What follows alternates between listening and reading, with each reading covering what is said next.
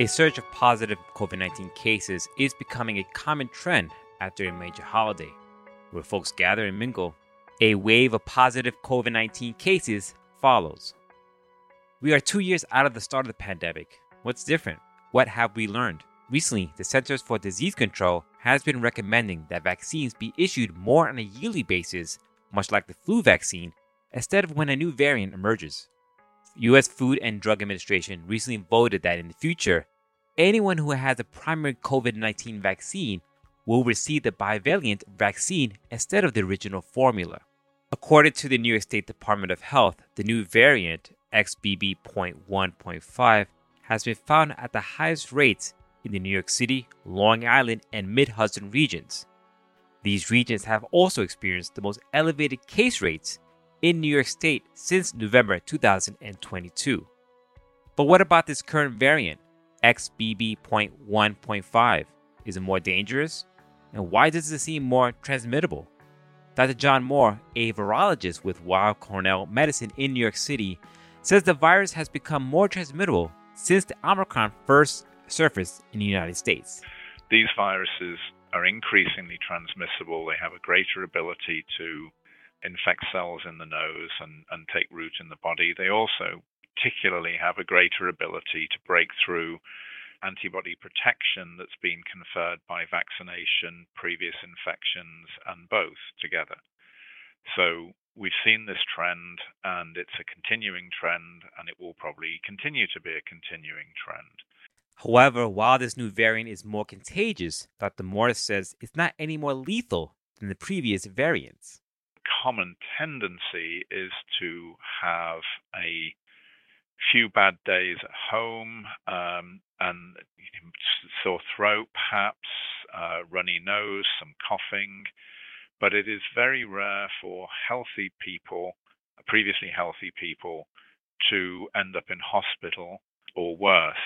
Dr. Moore says those who end up in the hospital are usually older adults and those with pre existing conditions.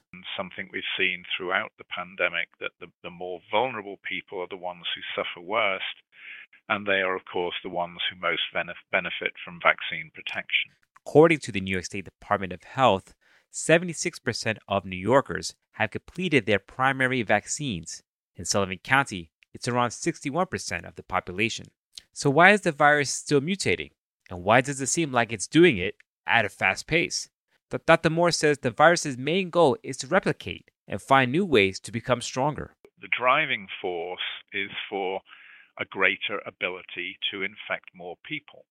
And that can occur in one of two, well, multiple ways, but the two most common ways are to uh, increase its ability to infect cells in the nose so that less virus is needed to infect a person. So if somebody sneezes out virus near you, uh, you'll breathe some of it in, and a more transmissible variant will take root if you breathe less virus in, if you were further away, or if somebody coughed out or sneezed out a little bit less virus, it can still be a risk.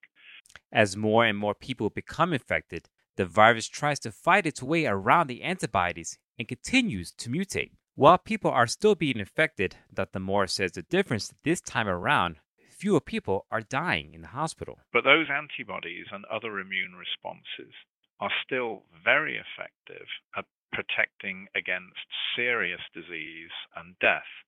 So they're less effective at stopping infections, but they are still very effective at keeping people uh, alive and out of hospital. But we are seeing more infections because of these factors. The Centers for Disease Control and Prevention are recommending changes to the vaccine schedule going forward, signaling a shift from an emergency response to a more long term plan. Dr. Reena Patel, Medical Director for Garnet Health Urgent Care, says she thinks it's a good idea that the CDC is recommending this change. For me, it just makes sense because if it's changing, we need to change with it to protect ourselves. And, you know, this is mostly, this is really big for me with our vulnerable population, our people who have comorbid conditions, who have other medical history that will make it a little harder for them to get past the virus or could be potentially hospitalized, whether or not they have the vaccine.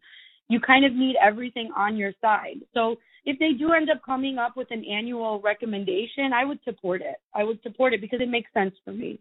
Dr. Moore said there are arguments being made on both sides. Some agree there needs to be a change, while others are against the transition. There's a considerable amount of um, divergent opinion on what should be done. Uh, there are people who, so there, one of the proposals is to make an annual booster in, that would be given every September, October.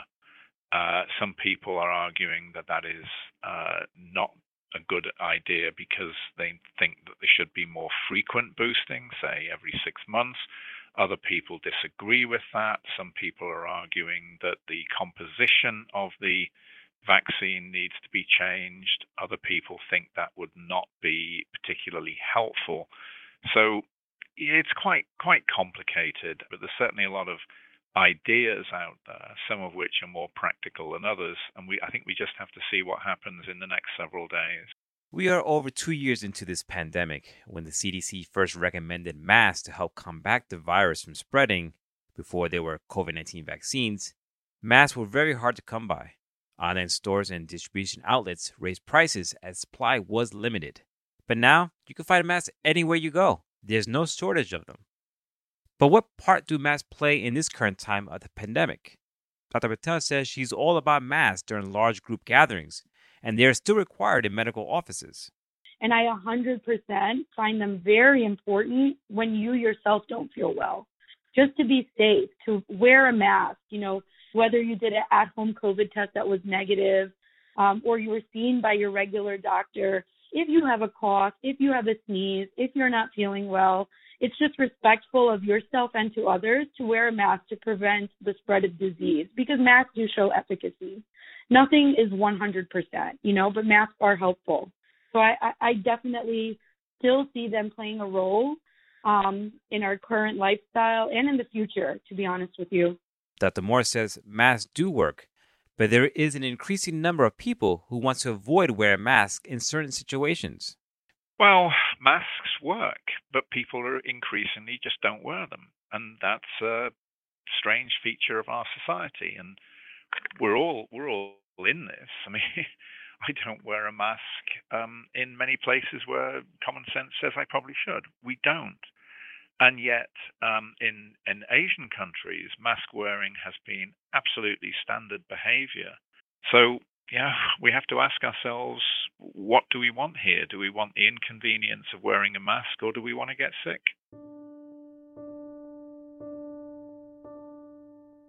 Recently, hospitals and urgent cares in our area had to turn away some patients because of the bottleneck of folks who came in with symptoms of COVID 19, RSV, and flu. During the holidays, we did have to um, hold back on registration quite a few times because we were just getting a bottleneck of patients signing in because you know we don't have scheduled appointments and i think that just kind of reflects back on people just wanted to be responsible and they wanted to get tested and make sure that you know if they were experiencing some symptoms it wasn't something that could be detrimental potentially to themselves or somebody else Dr. Patel says she was seeing young patients who are not only infected with COVID 19, but also RSV. But we just had to be so much more careful in educating our patients and letting them know everything they could do at home to have the best ability to overcome the temporary illness that they were dealing with. Um, so it was a lot more phone calls, a lot more education, um, and a lot more questions because this was new for everybody. When the vaccine was released, some people across the country were against the vaccine providing false information on websites and social media. According to Dr. Moore, the anti vaccine movement has caused many unnecessary deaths. I mean, the anti vaccine campaign has led to the deaths of hundreds of thousands of Americans, and that's a national tragedy. Um, the vaccination campaign has saved well over a million American lives and well over a trillion dollars in healthcare costs. It's seen a huge success, and yet it's being trashed by people with an evil agenda. And that evil agenda has killed a lot of people. Dr. Patel says those patients who were not vaccinated were the ones suffering more in the hospitals. People that were not vaccinated were suffering more on the inpatient hospitalized side. And I really just I, I feel more so for the people that were misled or misguided by um, that movement. Because of the anti vax movement, Dr. Patel said it made fighting the virus that much harder. And being a physician, um, a lot of trust was lost, and I think we're in a we're in a better place now. You know, we I think we all just tried our best, to be honest with you, and it just made it a little bit harder to get to where we are today. Um, it was almost like another wall when we had a potential for something that was, you know, even though it was new, it was helping us. Going forward, COVID 19 will be a part of our lives, much like the flu and the common cold. We need to learn how to live with it, yet still be protected. Dr. Patel says as time goes on and as more and more research is done, we will be better prepared to fight infections. We are more prepared with this virus, this subvariant, and we are in a better position, a much better position than we have previously been. I do still think vaccines are effective at preventing the infection. And in most individuals, they're very effective overall preventing severe infection, which is what we are most concerned about. Dr. Moore says it's hard to predict what will happen in the future now that we have reached population immunity. Most Americans have been previously infected or vaccinated or both, and that builds up a great deal of immune protection. So, and that means that most infections do not lead to the, the worst outcomes. So that means we're living with the virus. We're not dying from the virus unless you're in a very high risk group of, of elderly or serious pre existing conditions. So we are now living with the virus. We're living with the inconvenience of becoming sick for a week with symptoms equivalent to a bad cold. So we are living with the virus, and I assume that that's going to continue. For Radio Catskill, I'm Patricio Robayo.